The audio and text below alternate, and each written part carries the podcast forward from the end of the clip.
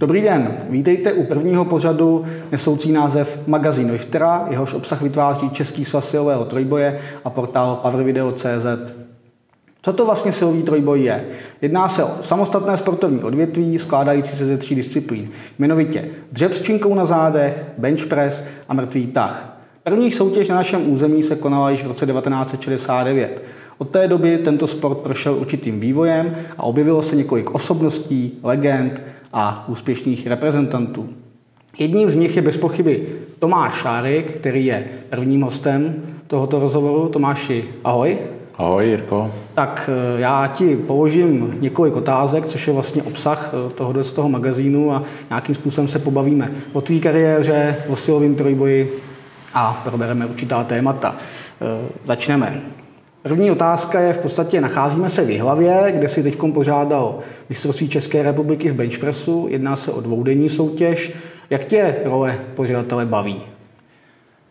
Tak vždycky jsem chápal tu roli pořadatele eh, v tom, že to někam posunu dál, vždycky to pořadatelství. Takže nevím, jestli úplně baví, ale chci nějakým způsobem to vždycky eh, udělat lepší než minule.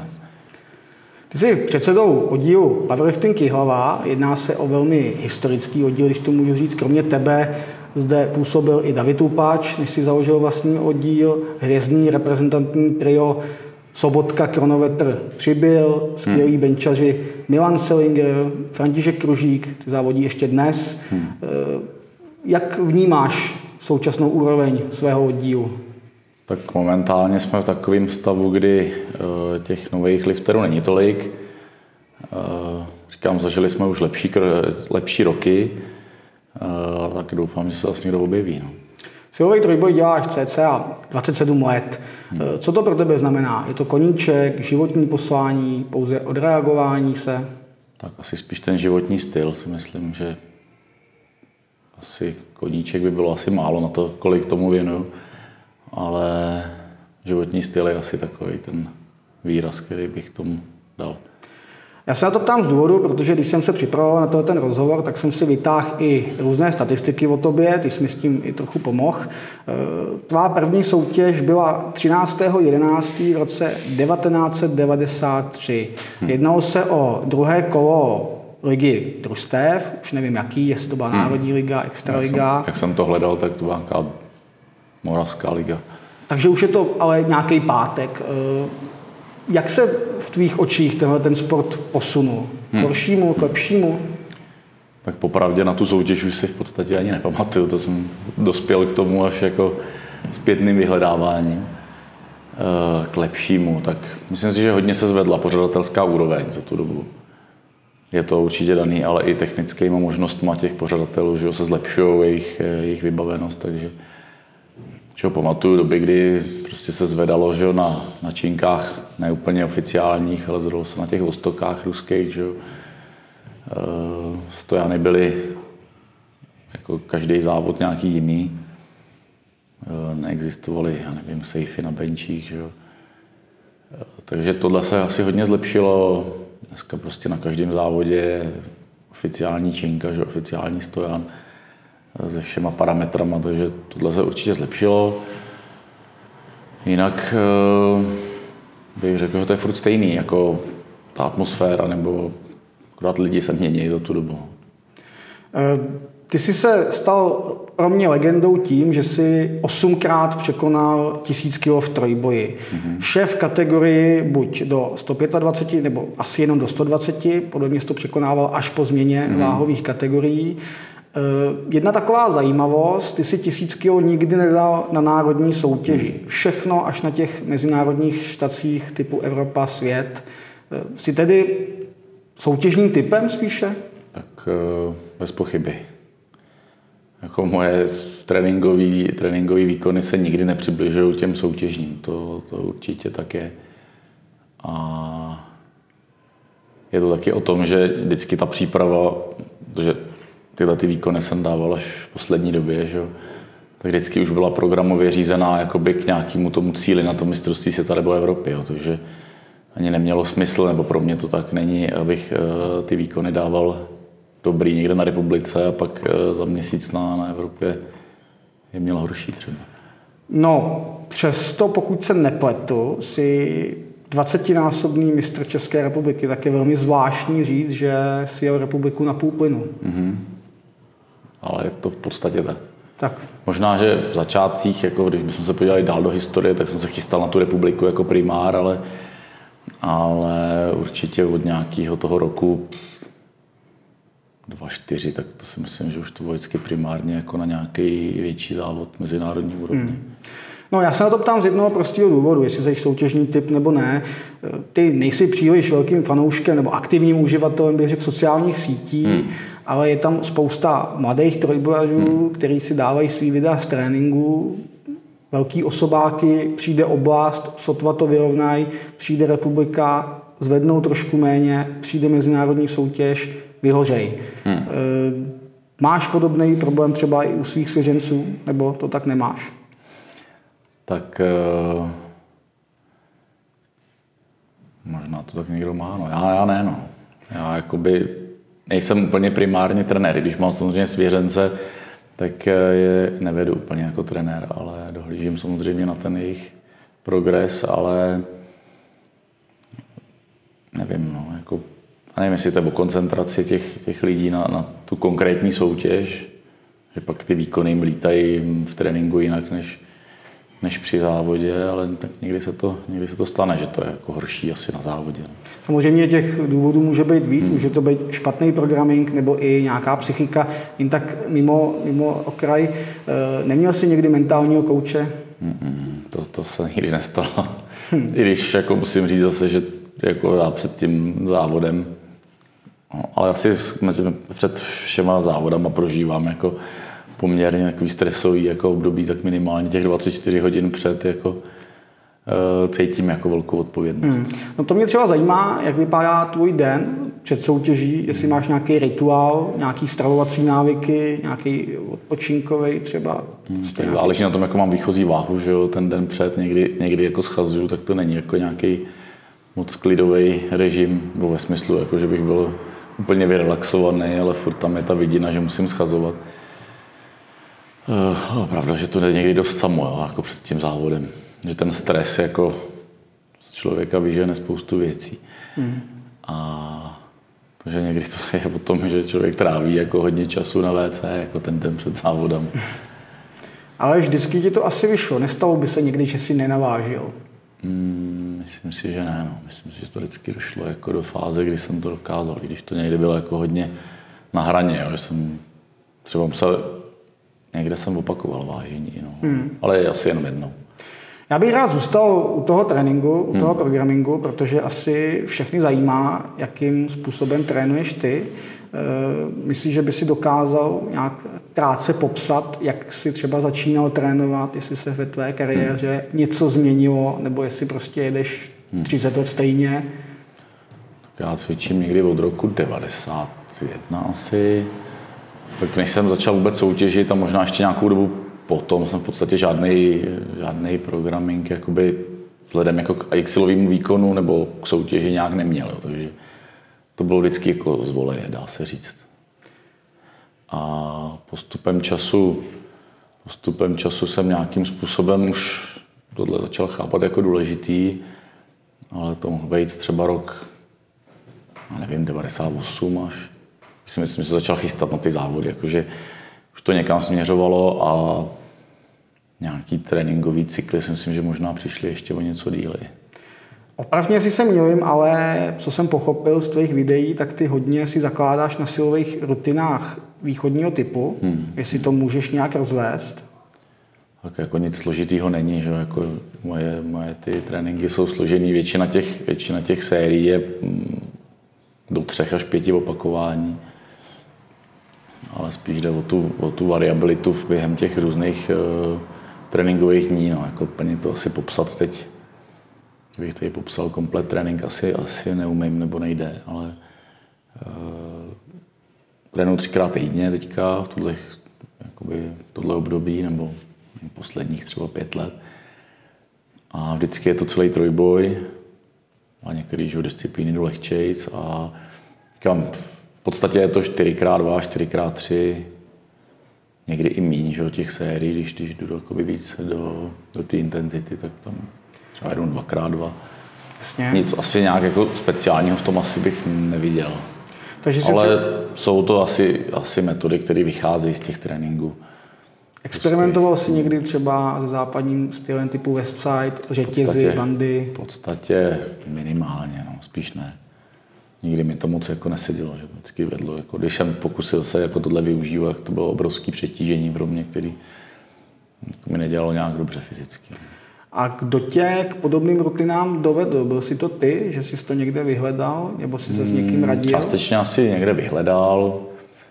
Eh, v počátku mě zásoboval tréninkem Martin Urbanů z Goodliftu. No a pak se to z toho nějak jakoby spíš vyvíjelo, že si člověk ten trénink upravuje podle, podle svých potřeb. Eh, když se podívám na tvý nejlepší výkony v disciplínách, tak mě hodně zajímá, která z nich je pro tebe nejoblíbenější a který naopak eh, se při tréninku trápíš a nejradši by si strojboje třeba vyřadil. To se nedá asi říct u mě. No. Jako... Já měl takový tip to... teda. Já jsem si vždycky myslel, že tvoje nejoblíbenější disciplína je mrtvý tah. Hmm, to určitě se dá říct, že to je moje oblíbená disciplína na závodech. V tréninku se dá říct, že taky. Jako já mám všechny disciplíny docela rád, jo, a ne, ne vš- jako za začátku jsem se spíš profiloval jako i benčař možná, a nakonec je to nejslabší disciplína, ale já v podstatě nemám úplně jako nějakou extra silnou disciplínu. Ty mrtví tady jsou silnější než ty ostatní dvě. Jo. Takže bez něj bych byl jakoby v tom výsledku toho trojboje asi ztracený, ale nejde říct, že by mě to nebavilo třeba benchovat. Hmm. No takhle, ty jsi prototypem trojbojaře v drezech, eh, hmm. to znamená soutěžíš výhradně v podporném vybavení. Eh, Divizero ti nikdy jako nepřirostla k srdci? Tak to je relativní. Že? Do roku 98 jsem chodil možná s umotanýma kolenama, že? s bílejma bandážema, takže by se dalo říct, že první čtyři roky soutěžení jsem měl taky ro. Mrtvej, tak jsem dělal ro do roku 2010. Jo, takže nedá se říct, že bych byl jakoby úplně ortodoxní, že musím mít dres, to asi ne, ale v nějakým průběhu let jako v tom vývoji jsem dospěl do těch, do těch drezů, tak jak jsem se to naučil. Prostě jak ta doba tomu tak jako odpovídala, hmm. že za začátku ty drezy nebyly prostě k dispozici úplně, každý je neměl, že jo, takže nebyl až takový problém ho nemít. A postupně se prostě člověk tím vybavil a naučil. Že? Když dneska jsou ty drezy úplně jiný než, než v roce 2000 třeba. To je zrovna zajímavý podnět, který si mi teď dal, protože tím, jak se drezy vyvinuly do určitý, určitýho prostě, hmm. určitou úroveň, tak eh, divize RO je dneska jednoznačně početnější. Hmm. Myslíš si, že Eclipse se dá alespoň na té výkonnostní, nemyslím v té reprezentace, nějakým způsobem nakopnout, že by se na soutěži to počtem rovnalo té divizi RO? Tak uh, nevím, no, to jako tam už to je prostě, že to válcuje ten ekvip jako jednoznačně na té mezinárodní a na té národní obzvlášť jo, úrovni, to jsme třeba dneska viděli. Ale uh, já jsem vždycky měl takový názor, že možná vytvořit dvě divize nebyla úplně šťastná myšlenka. Že, že možná stačilo udělat uh, nějaký ústupek v tom vybavení. To znamená nepustit už uh, do oběhu ty nové katány, to vůbec, no. Ale tak třeba se i vrátit úplně jako, jako třeba dřepovat jenom v bandážích, že jo, nebo, nebo něco tam z toho zachovat, že jo, když, když by to bylo jakoby, eh, kdyby to bylo průchozí v nějaký diskuzi, ale nevím, jako myslím, že mít dvě divize je zbytečně, jako zbytečně luxus pro nás, jako ekonomický, že, že máme mistrovství světa dvakrát, mistrovství Evropy dvakrát, mistrovství republiky dvakrát ve všech těch kategoriích a disciplínách v podstatě, mm. že, že to je hodně moc a že se to tím vlastně roztříští, že, takže pak vidíme, že, že buď to teda závodí RO, anebo jenom Equip. A je pravda, že pro mladý závodník je jednoznačně dostupnější RO, že je to prostě pro mě to je jednodušší. Když se člověk nad tím zamyslí, tak ten, tak ten trénink equip je prostě těžší. Že? Mm. Jako ve smyslu trénování technik a trénování v drezu je prostě náročnější jak na, na asi počet těch lidí, který máš kolem sebe, že, že sám se prostě v drezu jako úplně neodtrénuješ. Tak i to ekonomická situace, že jo, prostě jednoznačně ve prospěch rok. Ale nevím, teďka jak jsem trošku ztratil nit, jestli to jde. Pokračujeme dále, to je v pohodě.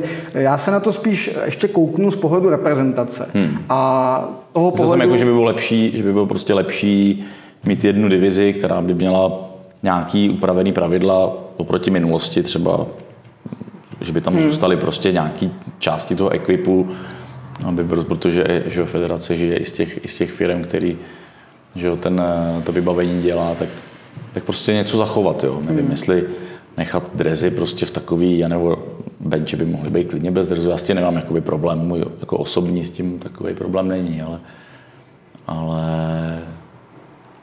to rozdělení je podle mě jako Já, jasně, takže chápu správně, že dvě divize jsou chyba a že by měl můj, můj názor, no. nějaký hybrid složený z obou těch hmm. různých divizí. Ale to je osobní můj názor. Hmm. No, to jako... Každopádně, já když na to podívám z pohledu reprezentace hmm. a pohledu světové organizace IPF, která vlastně svým konáním hmm. jednoznačně říká, že Equip je prozatím víc, to znamená světové evropské kongresy se konají na mistrovství světa Equip, světové hry, což je multisportovní akce, kterou sleduje i olympijský výbor a je taky Equip, je to hmm. soutěž, která je pořádaná jednou za čtyři roky.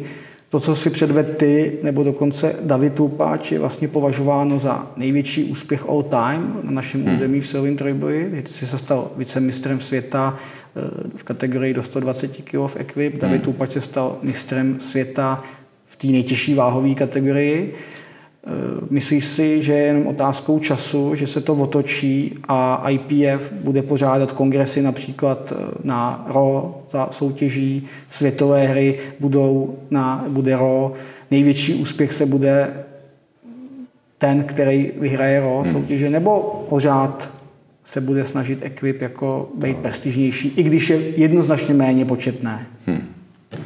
To nedokážu předvídat, ale je to dost možný asi, no, že se to tak může vyvinout asi by to, asi by to tak odpovídalo ty situaci, jak se, jak se věci mají, že, jak se vyvíjejí. No. Asi, asi je to možné. No. Jestli se to bude týkat příštích světových her, to, to je otázka. Jasně. E, dostávám se k tématu zranění, protože ty tím, jak soutěžíš dlouho, tak se ti bohužel nevyhla. Měl hmm. si jednou velmi dlouhou pauzu, myslím, že to bylo asi roka půl. Mezinárodních soutěžích jsem byl roka půl mimo. No, jako na národní jsem nějaký byl asi. A co se ti tenkrát stalo? Nebo co bylo tvý nejhorší zranění? Tak nejhorší, já nevím, co bylo nejhorší. No, to, co jsem měl jakoby nejdelší, eh, tu výkonnostní pauzu, tak to bylo, že se mi nějakým způsobem skřípl nerv krční jakoby v oblasti uh, nějakou problém s plotínkou a došlo k tomu, že na pravý ruce jsem měl fakt jako pokles té síly jako výrazný, že že jsem třeba nemohl zvednout 100 kg na bench. Měl Ze dne na den, hmm. že to hmm. bylo takový jako zásek a trvalo to poměrně dlouho, než se to, mm, nebo v podstatě to furt trvá, že ta ruka je furt taková jako, rychle se unaví, že prostě slabší, je prostě slabší doteď a je to sedm let. Jako. Hmm. Měl jsi třeba myšlenky, že už bys to zabalil někdy? Hmm. Tak v té době jsem si myslel, že se to nemusí úplně zlepšit jako na, na úroveň jako předtím respektive mě ani předtím, že to bylo jedno zranění, ještě předtím jsem měl v roce 11 zranění, eh, zranění ramene. To jsem byl nějakým operačním zákroku menším a pak mi nějaký dlouho trvalo, než jsem se trošku, trošku dostal zpátky. Eh, byl mezi tím rozestup asi roka půl jo, takže mezi těma dvouma eh, zraněníma, takže já jsem ani před tím zraněním neměl úplný vrchol. Jako mě se tam tisíc kilo mezi tím rokem 11 a, a vlastně až 16 nepodařilo jako udělat. Jo, že, do, a i do toho zranění v roce 13. Takže to nebyl úplně jako, že bych se dostal zpátky a pak jsem se zranil, ale byla to taková jako taková série jakoby, zranění, který, který mě nějak jako zlimitovali a v té době jsem si říkal prostě, že je dobrý, že můžu cvičit, no, tak jako v závodění jsem říkal, uvidíme. Paradoxně... eh, Ale že bych to jako zabalil úplně, to jsem jako tak nějak nepřemýšlel. Paradoxně v období těch zranění si vlastně střádal ty počty eh, tisíc plus. Že to Po. máš od roku 2011 do roku 2019, těch 8, 8 výkonů, takže Bylo i tak, po zranění, no, jasně. eh, myslíš si, že by si byl ještě dál, kdyby se tohle nestalo? Těžko říct, jako ptáš se na limit můj fyzický, ten je možná někde 990.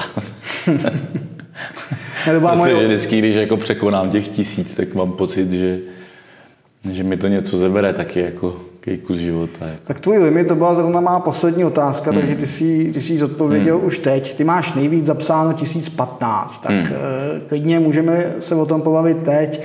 Kde si myslíš, že je tvůj limit, jestli už teda nebyl dosažený, protože 1015 si dal, si dal v loni. Letos si teda asi nikde nezazávodíš pravděpodobně. V příštím roce je to nějaký, doufáme, že budou už mezinárodní závody, že se ta situace ve světě trošku sklidní. Eh, Je ve tvých očích vůbec reálný těch 1015 překonat? No, Když, všechno, když se všechno jakoby povede, jak má, tak jo, že ten trénink vždycky byl nastavený malinko, že se to nepovedlo úplně přesně na tu váhu, vždycky to bylo někde na 1020 třeba. Hmm. Myšleno, kdyby se to povedlo všechno naraz v jednom dni ty osobáky, tak, tak by to dalo dohromady prostě víc jak 1020 nebo zhruba kolem 1020, ale už se to hodně blíží jako těm předpokladům, který vždycky jako do toho s tím jdu.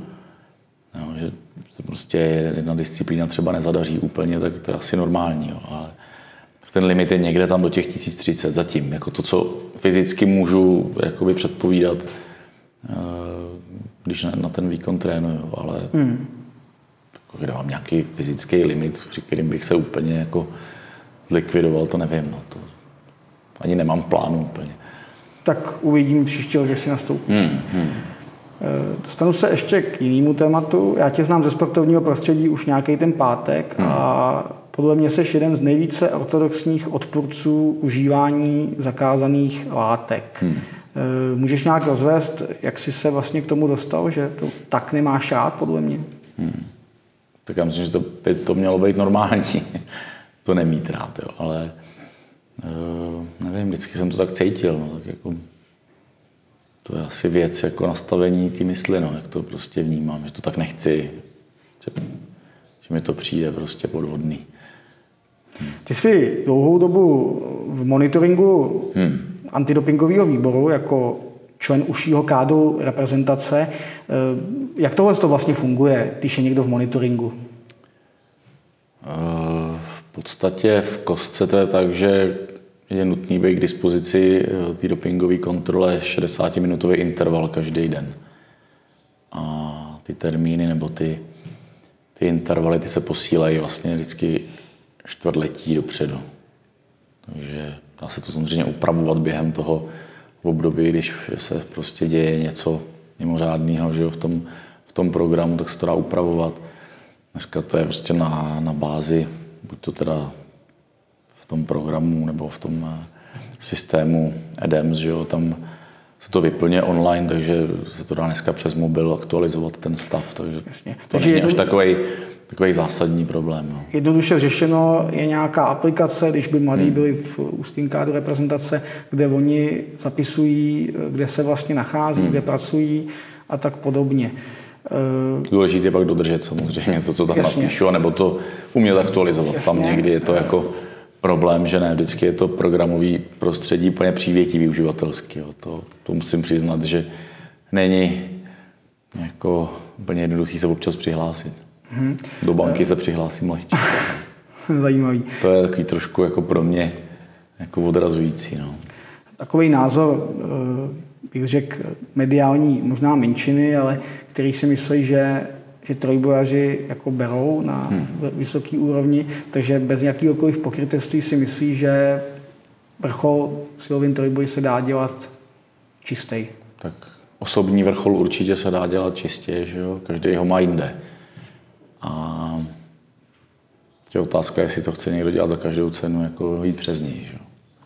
Přes ten vrchol svůj osobní, který dosáhne čistě. A, e, jako takový to, co se říká že, že ten doping jako v tom sportu je, tak jako nějaká statistika mluví, takže jako máme, že ne úplně přívětivý statistiky, vždycky e, trošku vybočujeme z řady e, oproti těm některým sportům, který jsou na tom lépe že, v těch statistikách, ale e, já za sebe si myslím, že to jde dělat čistě.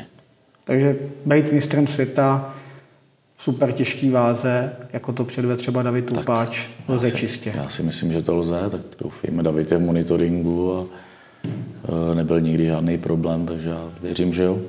Já doufám, že to bude i ta veřejnost hmm. takhle vnímat. E, ty jsi i absolutně mistrem světa Masters. Hmm. Každopádně tyhle ty soutěže, když to řeknu laicky, moc nevymetáš. Raději jedeš na ty závody Openu. Hmm. Proč si občas nezajedeš pro nějakou medaili i na veterány, když je to tam jakoby lehčí uspět? Hmm. Tak já bych se přiznal, tak já nejsem úplně, nebo zatím nejsem sběratel medailí úplně, jo, takže mě to zatím neříká tolik. Eh, víc mě uspokojuje prostě ta účast na tom, na tom otevřeném mistrovství. Je možný, že nastane v období, kdy nebudu moct jako se účastnit těch open šampionátů, nebo už prostě na to nezbyde nějaká síla, že jo, a bude rád člověk, že může závodit na veteránech eh, na národní úrovni, já nevím. Ale v tuhle chvíli to mám postavený tak, že se potřebuji postavit jakoby e, proti tomu nejlepšímu, co je. Což je z mého pohledu velmi správný přístup, hmm. jestli tak můžu říct. Ale je pravda, že jako jsem na veteránech byl, protože se ten můj vnitřní hlas říkal, co když už to pak nepůjde, že? Jakoby, e, vydržet třeba v openech, já nevím, do 50 a možná troufalý, ale pak je možný, že tam budou o deset let mladší kluci a už tam prostě ten titul nepůjde udělat. Jo. Takže hmm. jsem si ho jakoby jel udělat jednou. No. Za mě to je jakoby splněná mise a, a teď jedu prostě tak, jak jsem zvyklý. No. Ty máš velmi různorodou roli v tom sportovním prostředí. Jsi reprezentant už hrozně dlouho, jsi hmm. také mezinárodním rozhodčím, jsi člen výkonného výboru Českého svazu silového trojboje. Máš teda nemoc moc populární komisi na starosti, si předseda disciplinární komise, hmm. vedeš oddíl powerlifting Tihlava, máš certifikát IPF coach, mezinárodní certifikát. V čem se v současnosti vidíš nejvíce? Pořád jako ten aktivní sportovec nebo ten bafuňář? Určitě jako ten sportovec. No. Stále. Hmm. Dobrá, to jsem čekal teda tuhletu odpověď, ale myslel jsem, že ji trošku nad ní budeš více přemýšlet. Platím ne. Eh, na závěr mám pro tebe takový kvíz, eh, jestli já tvý statistiky znám líp než ty. Eh, já jsem tě už možná možný. naznačoval. tak schválně, jestli se teda trefíme. Jo. Otázka číslo jedna. Kolikrát se zúčastnil mistrovství Evropy, světa a Arnold Classic? Hmm. Asi v podstatě pamatuju jenom asi tak pět let zpátky. Asi. Arnold Classic. Myslím, je souhrný číslo všech tří šampionátů dohromady. Jestli dokáže aspoň odhadem hmm. se k tomu dostat. Ty jsi mi ho možná říkal, viď? Určitě jsem ti ho říkal. No, tak to bude nějak přes 30. 37. Hmm. Eh, dneska jsem řekl i odpověď na druhou otázku. Kolikrát si mistrem ČR? To jsem taky neposlouchal úplně pozorně. No. Chceš 20krát? 20, 20 jo, jasně. Z toho v 15krát v openech, hmm. dvakrát v juniorech a třikrát z benchpressu. Hmm. Kolik aktuálně držíš národních rekordů? Veteráni, openi, disciplíny? Veteránech nevím, že? ale vím, že mám teda v, v trojbojích bych měl mít určitě tři. Možná ve 105 se něco zbylo, to nevím. A ve veteránech teoreticky všechny. No, evidentně to nepočítáš. Nepočítám. Je jich sedm. Hmm. Kdy se poprvé zúčastnil mezinárodní soutěže? A kde? To vím. To bylo, já doufám, že to vím, mistrovství světa eh, juniorů v Maďarsku. Ano. V Děru. A o měsíc později jsi byl na mistrovství světa v benchpressu to Open. To byl v Německu, v, v Amberku nebo někde, mm-hmm. někde v Německu. Kdy a kde si získal svou první velkou medaili z mezinárodní soutěže? 2007 v Zoldnu. V Rakousku v Zoldnu, hmm. tak to si pamatuješ dobře. To si pamatuju dobře, no. Tenkrát si byl ve váhovce do 110 kg ještě. Hmm. Hmm. A údajně se tady na ten šampionát, na ty těžké váhy přišlo podívat přes tisíc diváků. Hmm. Takhle to prezentuje Milan Špingo, že to byl jeden z nejlepších šampionátů s diváckou kulisou, jakou zažil. Hmm. Hmm, tak bylo to velký, no. Jako, jako celkem si ho pamatuju, ten šampionát, takže Tam to bylo, tam to bylo jako poměrně i divácky jako obsazený. No. První tisícovku si překonal na mistrovství Evropy mužů a žen v silovém trojboji v roce 2011 v Plzni. Pamatuješ si, kolikátej jsi tenkrát skončil? I přesto, že to byl vlastně první, To ještě, první pro, litr. to ještě poměrně nedávný, to bylo pátý místo, myslím. Přesně tak, tak jsem rád, že jsi na něco odpověděl správně. Eh, Kolik velkých medailí, myslím velký za trojboj, máš z mistrovství světa? Nemyslím teď disciplíny. To by si možná mohl pamatovat. To bych mohl, viď, tři, Šest. ne.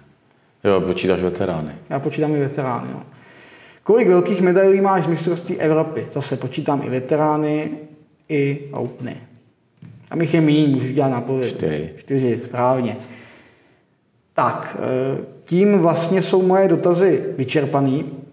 Takže já ti Tomáši děkuji, že jsi byl první vaštovkou v tomhle pilotním dílu magazínu Lifter a věřím, že teda ještě ti zdraví bude nějakou dobu držet a že třeba nějaký ty teprve vrcholné úspěchy, nevím teda, jestli už ten nejvyšší titul mistra světa v Openech přijde, ale třeba jo, S velkým přijdou a, štěstím.